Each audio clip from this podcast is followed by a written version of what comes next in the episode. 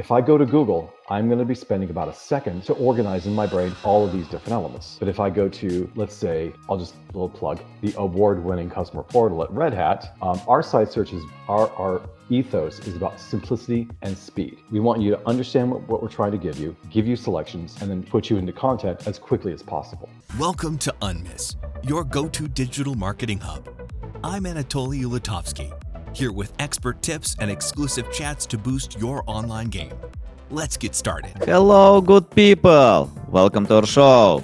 Hello, bad people. Welcome. We don't care bad, good. We care only about the value that you can get and learn from this podcast. And today we are going to bring more value to the table. How to improve your UX with site search. I often see when companies can implement simple solutions that don't work. Sometimes Google can search much better uh, content on your website than your website itself. So you need to uh, simplify life of your users to bring to the table any information that people are looking for. And uh, if you can't, believe me, competitors can do this job instead of you and take all your customers. I'm so excited to discuss a lot more with JP Sherman. How are you?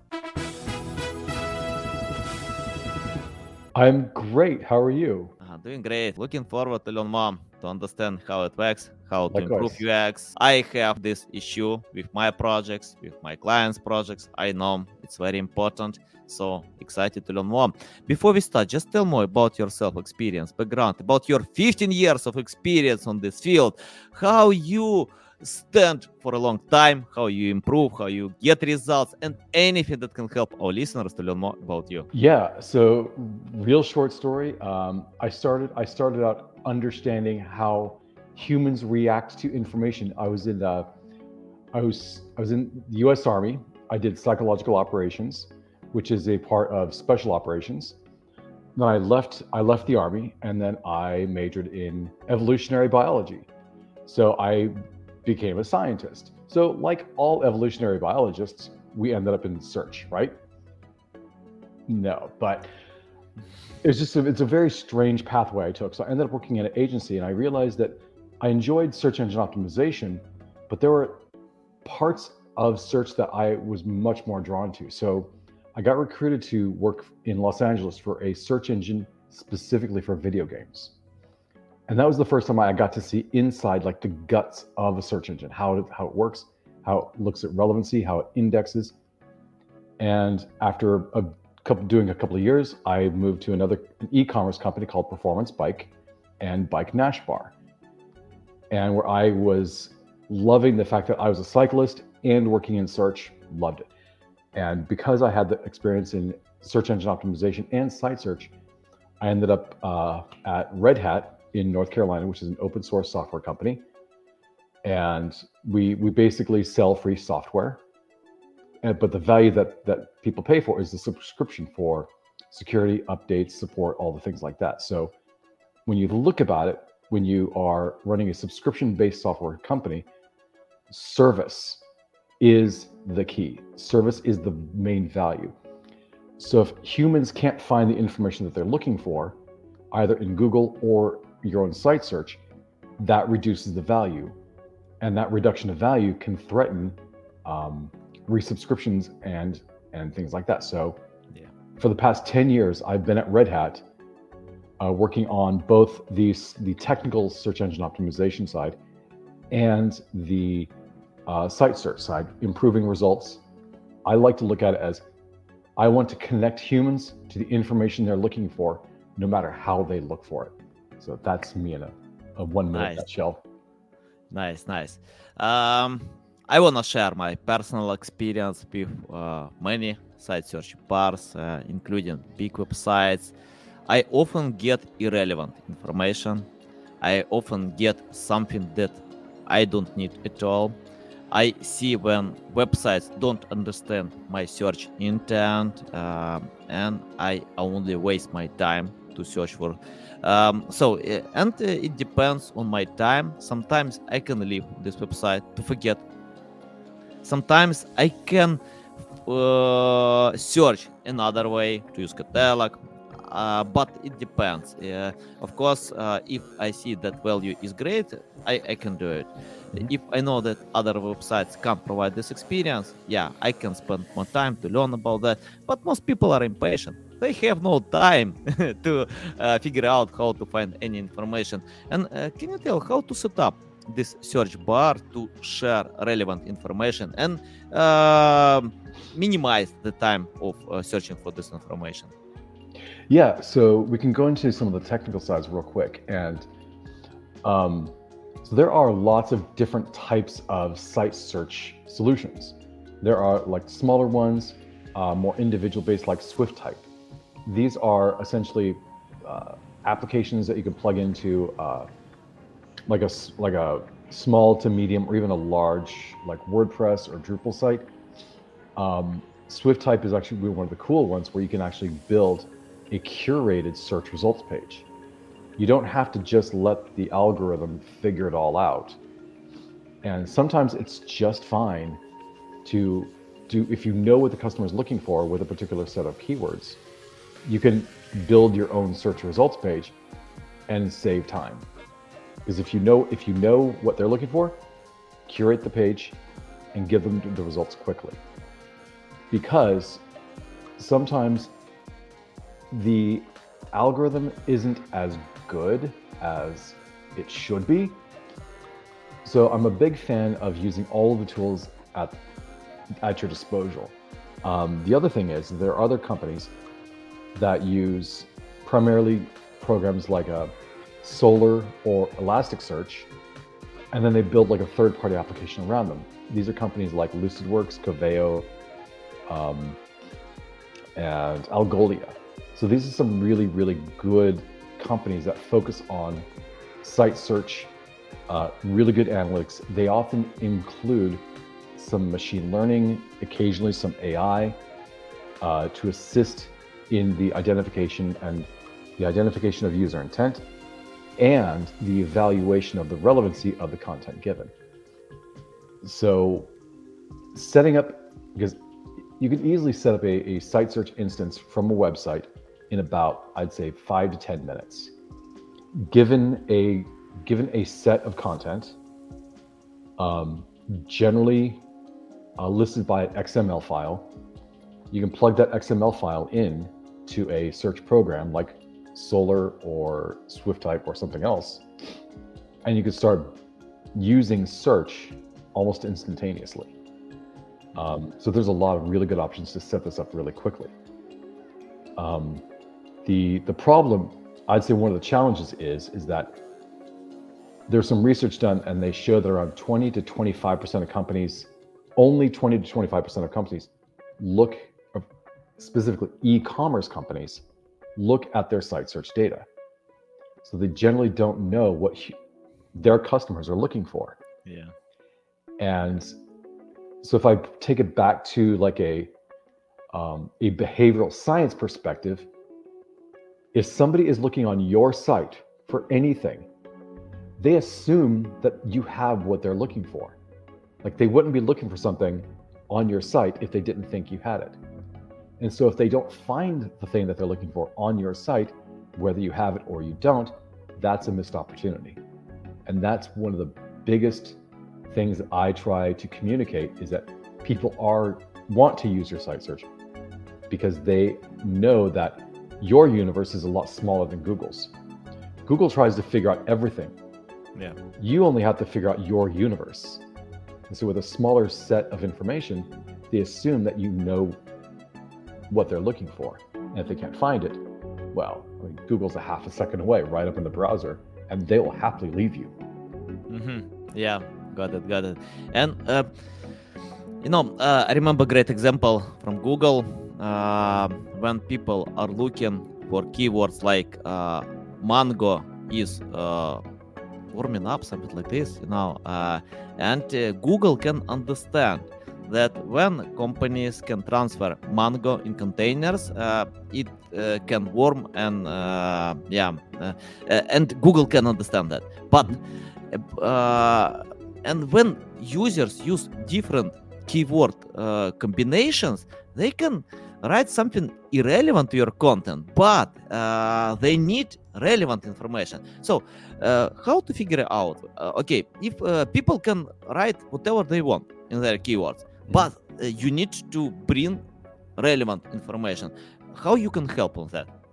Okay, that's a, that's a, so. First of all, there are a lot of ways to do this, but I think I think I, I really enjoy trying to give really tactical information that people can just go and then use today. So the first thing I'm going to say is, uh, when when it comes to site search, your meta keywords field is important. Google doesn't care about your meta keywords. Bing doesn't care about you. Nobody cares about meta keywords unless it's your site search. Mm-hmm. So, with all that, all so many people are like, oh, if Google doesn't care, I'm not going to do it. What you've done is you have weakened your ability to deliver site search, good site search re- results, and that's not okay. So, please, kindly, add relevant keywords in your meta keywords data, because your site search engine, by default, reads them. Mhm. That's my first bit of, bit of advice. The second bit of advice is you, we, we also need to understand from a technical consideration, site search is not Google. Google, as we all know, it sends out bots to, to gobble up traffic, to, to understand what uh, URLs, to index them, to cache them, and to, to do the relevancy tuning and ranking on the Google side. Uh, Solr, for example, is not Google the way Solr ingests uh, content is through an XML feed. So your index is created in Solr, or most search site search engines is created through an XML feed that has things like URL or URI, uh, title, body content, and other critical factors of the content. And I can only rank or do relevancy on the things that are in the XML file. So, for example, if I don't have the keywords, the keywords metadata as a part of my XML feed, it's not going to look at the keyword, the keywords XML. If it doesn't have the description as part of the XML, if it doesn't have relational markup like schema, it's not going to be able to see it. So this is much more of a technical task. If you have structured markup, if you have schema, if you have metadata, look at what you are delivering to your search engine via the XML feed. So while Google goes out and collects information from site from a site search perspective through the XML, you feed, you kind of dynamically feed the search engine through the XML. And obviously there are some issues where like try to have an XML feed that is dynamically updated. Says as as you have as you would work on your sitemap, your XML sitemap to be updated as you add content. Make sure that that XML feed that gets ingested by the search engine also be updated with the content that you have. So that's two real ways for you to start understanding um, how site search works from a technical perspective and also from a metadata perspective. And ultimately, um, and we have yet to even touch how do we understand user intent. So by doing these two things, you're gonna you're gonna get better results. Of course, assuming that your content is up to the task. Mhm. Put if you have garbage content, you're gonna get garbage results. Yeah, I agree. And uh, if you have garbage content, it's better to pay attention to improve, to update this content than Yeah. try to. Yeah, you, uh, have, you have bigger problems than just site search. yeah, so yeah, and um, I want to discuss uh, uh, the page with results. Mhm. In most um, common ways, I usually get like uh, I found these URLs, these pages, uh, choose the best option for you. Mhm. It's the same on Google. Yeah, we see these 10 blue links, but Google uh, started to provide feature snippets, something like this. Mhm. Uh, other blogs that can help to simplify experience. If you don't need to open content, you can find information. And um, I uh, I learned from one study that these 10 blue links can be obsolete today. Let me explain why. Uh, because, um, for example, uh, when ChatGPT appeared, uh, many uh, users switch attention from search engines to ChatGPT, uh, including me.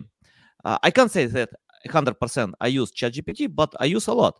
And I ask questions to get fast results than in Google. Uh, because on, on Google, I need to search in 10 blue links. Then, when I open content, I need to find information that I need. For example, when I decided to buy Tesla in Florida, what I did, I searched on Google, uh, can I use autopilot self-drivers feature in Florida? And I couldn't find the answer to simple question on Google. Mhm. Uh, then I uh, open uh, Bard, today's Gemini, uh, and I found this answer for a few seconds. Uh, I asked totally the same question because Bard replied to my question. On Google, I found a lot of information about Tesla, about electric cars, why we need to save the world. Yeah, we need. We need to save the world. But I, I was looking for something else.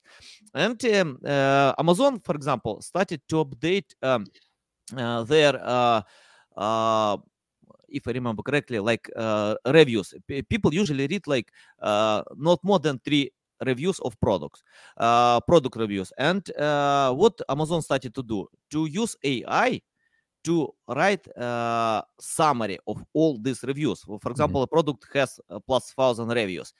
Nobody will read even a teeny percent of these reviews. Uh, 90% usually read uh, not more than 10 reviews, but a thousand reviews. And Amazon started to simplify experience to provide this uh, review summary. Um, and uh, for example, I, I get great experience today with uh, chatbots because they re- uh, bring me what I'm looking for, not 10 uh, links or something else. Um, can you tell uh, uh, or compare, for example, search bar and chatbots because it's popular many websites set up today chatbots. Uh, and how to find the balance? If, uh, for example sometimes we need to use chatbots sometimes we need to use uh, search bar. And even more about these result pages. Do we need to bring just one content or uh, 10 content or three content? I don't know so any tips about that? Okay, so I'm going to be talking. I'm going to answer that question for the next eight hours. Okay. Um, um, but that's a fantastic question. I think you really hit the heart of some of the problems that that Google is having. Um, so let me bring this back to a conversation about predators and prey, because uh, in my heart, I am a I'm an evolutionary biologist, and so I I like I tend to use metaphors. Um, when when there is too many when there are two when there's one predator and lots of prey like there's there's a there's a there's a there's a behavior pattern that that's it's it's a hesit it's a hesitation where the predator is almost overwhelmed by the amount of prey in that area. So it, there's a level of hesitation and they eventually do try to pick something but you know whether or not they they get it maybe whether or not that's always a question. So i'm going to refer this back to a study that was done in the 1920s about menus. Uh, there was a behavioral science uh, research project done about the, the length of menus. And what they found was that the longer the menu was in a restaurant, the longer it took people to make a decision. And what the, and resulting time is that like people stayed in the seats longer, they made less money because people were spending more, a lot of their time actually trying to make a decision. So, for those of you who are not in the United States, there's there's a restaurant called the Cheesecake Factory. Their menu is like 30 pages long. And then there are other restaurants that have like a single page. And so this research project found that people when confronted with a lot of choices or a lot of options tend to take longer to make a decision. But when presented with fewer choices, they tended to make a decision that they are happier with. And so a longer menu takes longer, generally less happy. Yeah. Shorter menu, generally happier, less time. So now let's take this this experiment, this behavioral science experiment done in the 1920s, and apply this to the search engine results page. I feel that Google has become kind of like the cheesecake fact cheesecake factory menu of search. There are so many elements on the Google search results page. I'm not a fan. I honestly prefer the older Google where it was just like three or four things and great results. Now it has so much contextual information. I'm that predator. I'm trying to pick what I'm looking for, and I and I I'm forced to spend more time to make it make a result. I'm looking at weather, relationships, images, all of these things, and it can be to to neurologically kind of overwhelming. And what we're finding is that there are, if you think about simply, for one query with Google's current results, there are more chances to be wrong. And even though Google is correct, it might be giving you relevant information with all of these different contextual uh, and relational uh, results there are more things to click on that don't serve your serve your needs now let's apply that to site search so at this point what we're looking at is i tend to prefer because the data shows me that a simpler search results page from a ui ux perspective is going to be better. One is because you have a tighter result set quality. The results on your that show up on your page are going to be better, are going to be more more closely related. Two, if you do add elements like filters, facets, or something else, they're going to be very recognizable. And I'm going to take a quick aside. There's a thing called uh, the the time to perception of value you want people to understand what you're trying to tell them in as less time as possible. If I go to Google, I'm going to be spending about a second to organize in my brain all of these different elements. But if I go to, let's say, um, I'll just a little plug the award-winning customer portal at Red Hat. Um, our site search is our our ethos is about simplicity and speed. We want you to understand what, what we're trying to give you give you selections, and then and then put you into content as quickly as possible. So one of the things that we've done from a design perspective is, is we've added this kind of uh, box that understands that um, if you're looking for a product, let's say one of our one of our products is called Red Hat Enterprise Linux, and we shorten it to RHEL or RHEL. Now, if a customer is looking for RHEL in our site search, we don't know if they're looking for troubleshooting or documentation or downloads or vulnerabilities. We just don't know.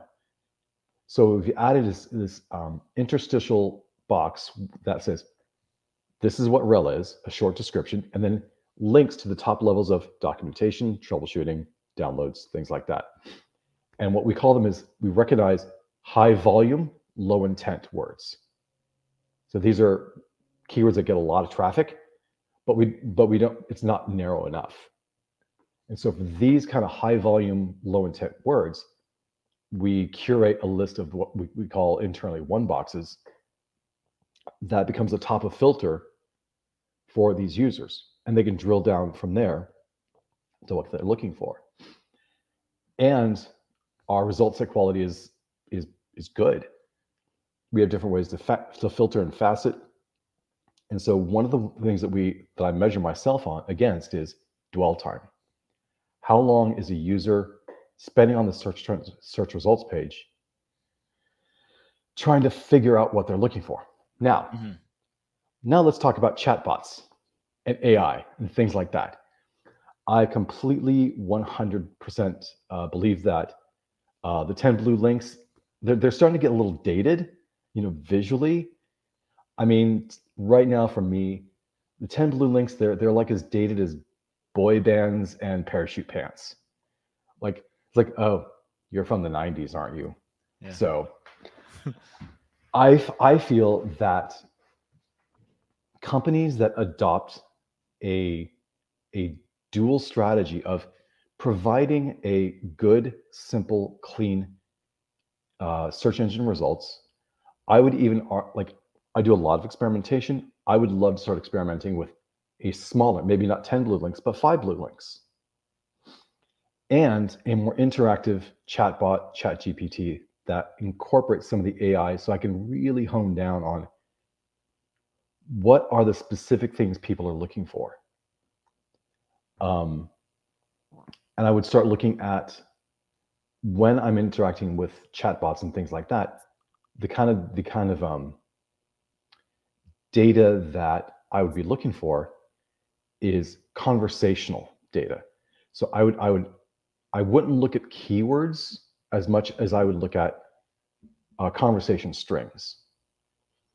Um, but overall, I think this is an exciting new way that potentially can connect humans to the information that they're looking for a lot faster. I think that we're going to have to re-examine our analytics. Like, how do we measure success? Um, are the how do we measure conversions? Because if I'm on e-commerce, when they buy a thing or put something in the shopping cart, that's a that's a good behavior.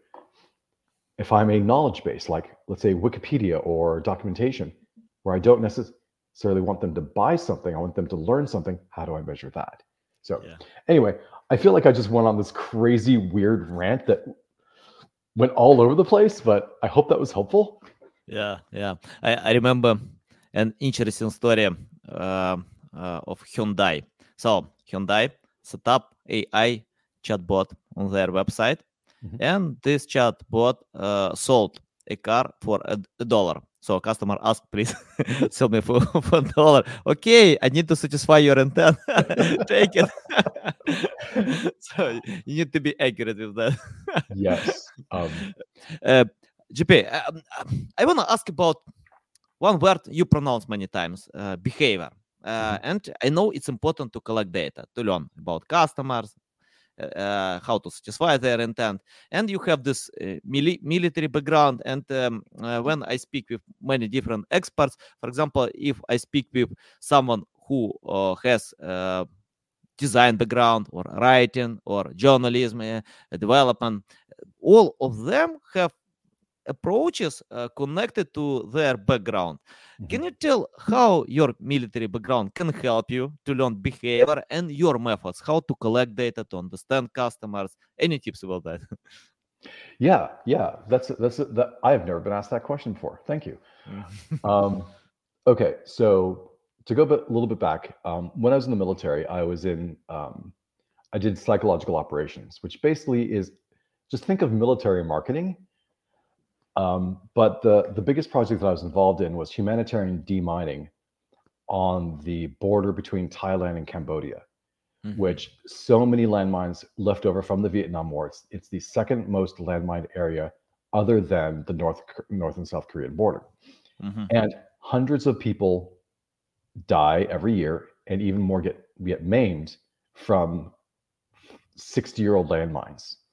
Mm-hmm. So one of the things that we did was we worked with like Marvel, DC, Star Wars to create comic books about mm-hmm. landmine safety, and then we go distribute them to uh, villages in northern Thailand and southern Cambodia uh, with the permission and assistance of, of the host governments. So, and the way that we and let's go back to how we did this. So, I organized this by kind of task condition standards results. What are we doing? What is, and then condition, what is the context? How are we doing this thing? What are the ideas that we're testing? Um, when I bring in my scientific background into it, it's like, I, what is my hypothesis? What is the idea that I need to test? So those are my conditions. I list out the conditions. Like um, I look look at geographical conditions. I look at historical conditions, and then standards. The standard is what do I consider a, a, a, quantitative number that that I can I would consider to be a success, or what number is approaching success because we don't always succeed. So yeah. how can I tell if I if I'm approaching success? How can I tell if I've succeeded? And what are the signals I'm looking for that that signal failure? And then, then the measurement part is on this case, which is a much longer term date, a longer term view is like over year over year, um, with this variable, adding landmine safety comic books to a particular region, to a particular geography, um, by how how many people on average get hurt by these landmines, and is the trend going down? And so, I look at it from a very from a very quantitative kind of standpoint. When it comes to when it comes to dwell time, so let's apply this back to site search. When it comes to dwell time, if I see an increase in content accessed, which doesn't mean did they find what they're looking for. It means that they found something valuable enough to click. Um, because did they find what they're looking for, especially in a knowledge context and not an e-commerce context? It's really hard. So I can say more people are finding things that they find valuable enough to click on, and they're spending less time on the, the search engine result page. So I look at those corollary, that corollary information and say, we are doing better. Now, there are other things like um, overall are more pre, are more pre, people searching? What's my click through rate? And click through rates can fluctuate. And but I try to look at active human behaviors as opposed to because a click is a behavior, uh, a time spent is a behavior. Um, I one of my one of my biggest and most spectacular but amazing failures was trying to build a consumption metric. It's like when they looked at a page, did they consume that page? Can I predict that they've consumed that page? And over about a year of research and experimentation, we find that there was no strong correlation between how long a person stayed on a page, uh, the elements that they've interacted with the page, to say that we can safely and predictably say that yes, they found what they're looking for. And in another in another site, in another context, in another situation, but like that could have been different. But for a knowledge base uh, type context, like that was one of my biggest failures and i loved it because like now i can eliminate this as a thing that i need to worry about right this second and part of what i do at work is i actively look for other perspectives other people who have different ideas backgrounds opinions to be like oh jp you should do this instead you should try this instead i'm like fantastic yeah. and, and, as of yet it's it, it's still there's it's still a struggle nice yeah a, a great job. Yeah, very creative, you know, to decide this issue. Of course, it's it's tough to decide everything, but even to minimize the number of cases, yeah, it's it's a good job. And um, I want to ask about failing more. Uh, I love this topic because I see when companies uh, can get the same mistakes. We can't avoid mistakes it's part of the journey. I made a lot of mistakes, many of them terrible, uh, some of them slight mistakes. I keep doing them. I don't know another way how to avoid mistakes. Uh, for example, I started PR. We paid six thousand dollars for one press release to write and pitch. Then uh, I uh, I got it. I need to write twelve press releases a week. 12 it's like $72000 so and uh, it, it's a lot. And uh, i decided to write myself. I wrote a bunch of press releases. I pitched all of them. Got zero mentions zero results nothing. But acquired experience how it works. Then we explain to our uh, blog authors who usually create evergreen content that we need to consider um, press release format uh, to bring something new about trending topics, uh, to uh, share an ex- expert opinions and uh, that journalists are looking for. And uh, uh, after six months, we got results on CNN, Bloomberg, Business Insider, MSN, Yahoo Finance, um, and yeah, it works well. but I started with complete failure yeah. A lot of mistakes uh, uh, I, I learned from best practices generic uh, uh strategies but it didn't work without real experience. Um, i want to ask you about failure. Can you list mistakes that companies can avoid? Okay we, we need to do mistakes we need to learn mm-hmm. from them but uh, on uh, this search search bar what kind of mistakes can companies can avoid, but you often see that uh, they still do? So, so I, th- I think that's I think the biggest mistake that I see people do in in the in the context of site search is is lack of curiosity. hmm Um, they, I feel that there's a lot of people who just they they treat site search as out of the box, problem solved, and then they don't really look at it. They're not curious about like what are people doing because the way that I see it is like these are humans who are interacting with your website actively, engagedly, and they are telling you what they want. They're telling you what they expect you to have, and they expect it to work. They don't like they expect Google level results. I think that's a little unfair, but like that's the challenge. Um, so I think a biggest failure is just lack, uh, just a complete and total lack of curiosity um, of what humans are doing on their website. Yeah. Another, I'll bring up a, like another tactical failure. It's it's incomplete metadata or just like like you write this brilliant article, this your brilliant content, like you've cleverly described your product in a way that resonates with your community, and then you fail to mark it up. Um, I think I think that is that is a real failure that people that people do. Um, I know I know brilliant writers who can craft amazing pieces of content. Um, and then the second part is like writing a short description of why this thing exists. And so a, con- a piece of content doesn't always live by itself. There's metadata, there's there are short descriptions, there are blurbs, there are excerpts, there are all of these different parts of the anatomy of a piece of a body of content that can be used in different places. Um, so cons- if you, if you consider the, a, a body of content or, or just a, a work of content as done, it's ignoring all of the other pieces that make it live and have a long and have a longer life. Um, another mistake that I see people make is is only caring about the top keywords. Like they say, give me give me my top 10 keywords. And then there's there there there's a level of like, okay, that's cool. What then?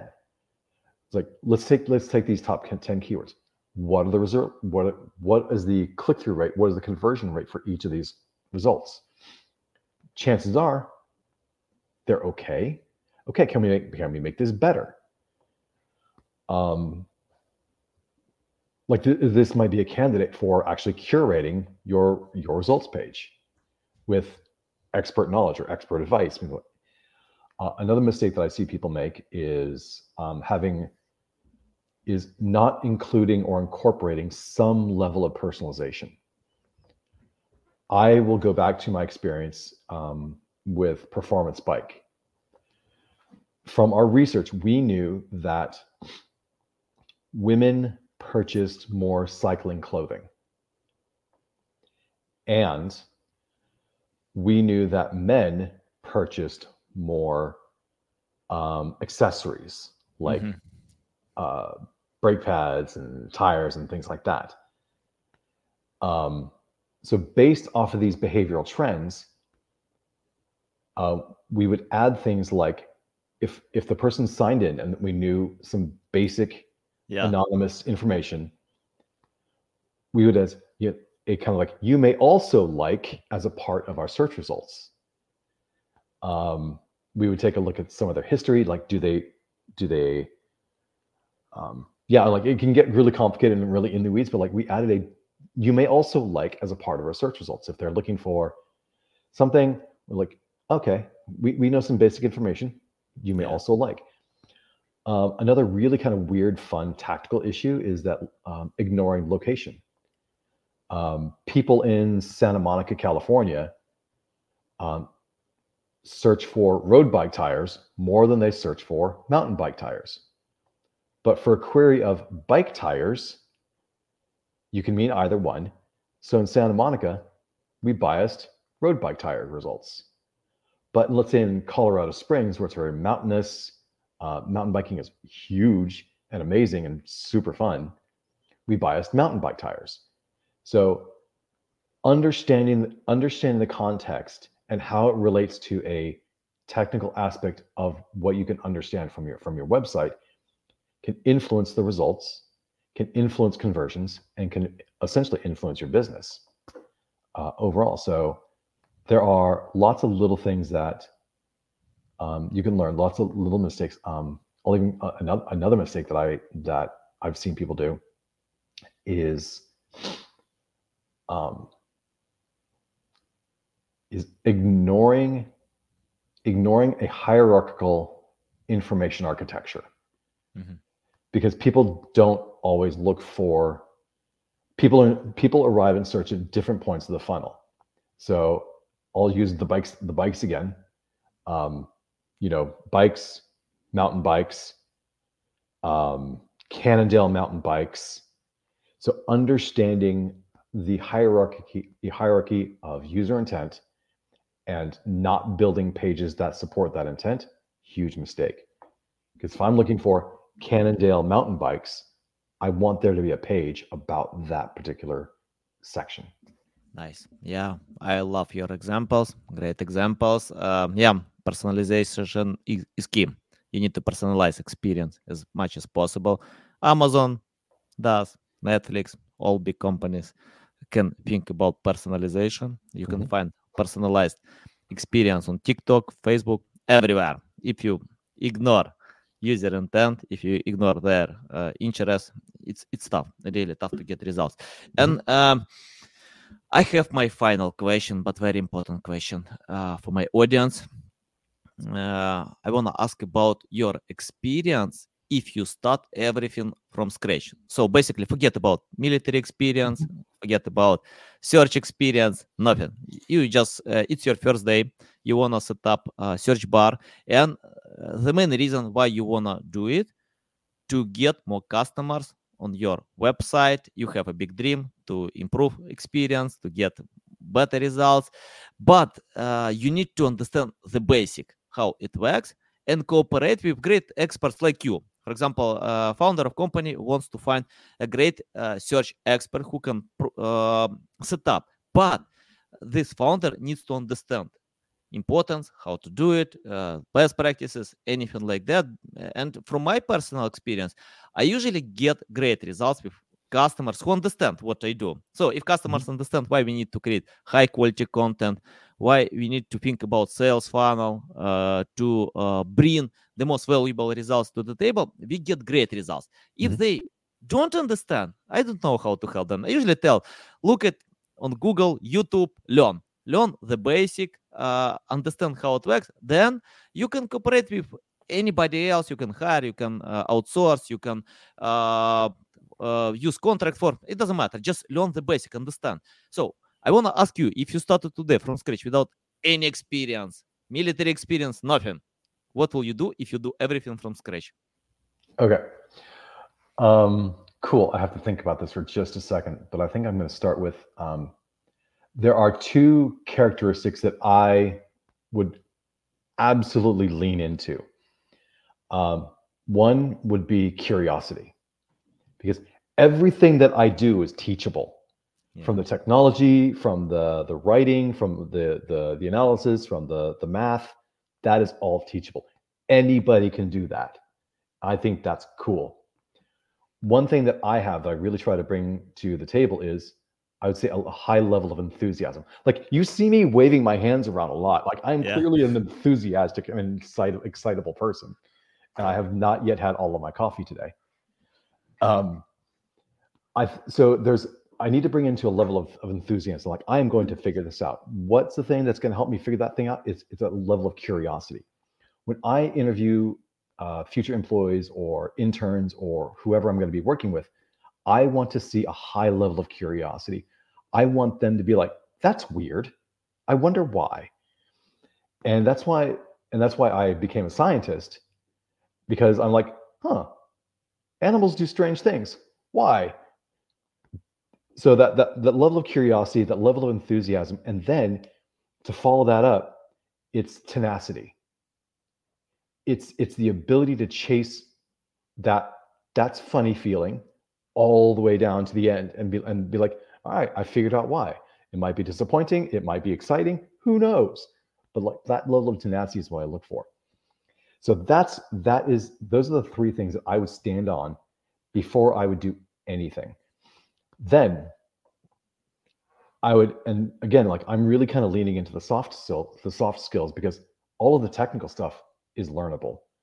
Um, if I can get an AI, if I can get an AI to write code for me, it's learnable. Yeah. We're good.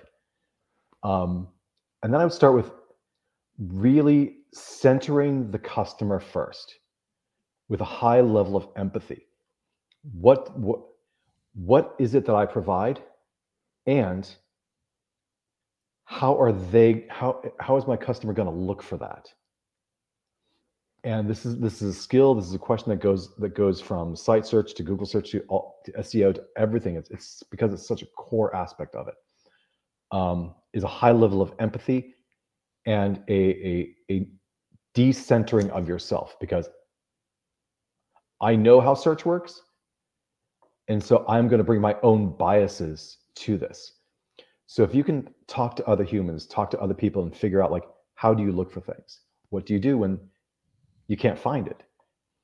And really really go there. So so i'm talking to this so if i'm talking to the ceos i want you to do site search. That's where i would that's where i would start. Then the second thing i would do or the third or the fourth i lost i lost count of the numbers that i'm on at this point mm-hmm. is is after after the empathy understand the products. Um, and then if I can if I can make that connection between the products and the, and the user intent, you know, at least in my head, that's going to start fleshing out how the content needs to be written, how the content needs to, needs to be organized, how the markup needs to happen, uh, where these things need to start existing, and then understand the behaviors of.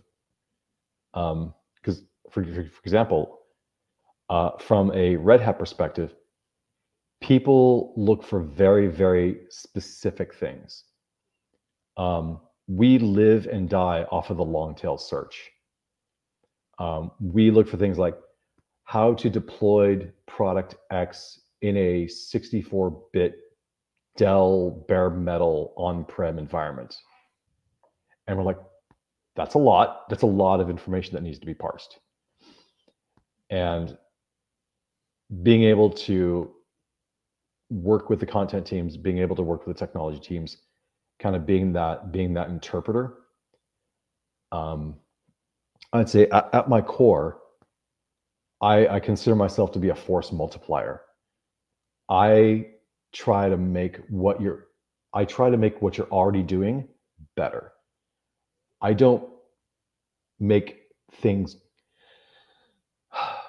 yeah i think that, i think that, that's the core i'm a force multiplier um site search is a force multiplier. It's not going to get you great traffic, but it's going to make your conversions better. It's not going to go viral, but you're going to have happy customers who come back and come back and come back. Yeah. So that's how that's how I would nice love vaguely it, answer. Yeah, you need to simplify this experience. Love it, love it. A big pleasure uh, to uh, learn from you, you know, to get all this valuable insights. Tell the best way how to keep learning from you, how to reach out to you, how to follow you. Um, I've gone, I've gone pretty, I've, so I have, I have four boys, two dogs, and, and, and a great job. And so I have, I have trimmed off my, my social media quite, quite extensively. I am on Mastodon uh, occasionally, but I think the mm-hmm. best way to find me is on, is on LinkedIn. So I'm I'm easily findable at on LinkedIn as JP Sherman. Mm-hmm. Okay, uh, I sent you connection request. Uh, I'm going to follow you. I need to update skills that I have. I recommend to anyone to follow because you can see a lot of valuable insights. Things are coming fast. We need to adapt to think how to do it better. Uh, thanks a lot. A big pleasure. Love this experience. So valuable. Uh, guys, you can find the link to LinkedIn account in the description below. Listen us on Apple, Google, Spotify, and see you next time. Thanks for tuning in to Unmiss. Enjoyed the show? Drop us a review on your favorite platform and help us spread the digital marketing wisdom. See you next episode.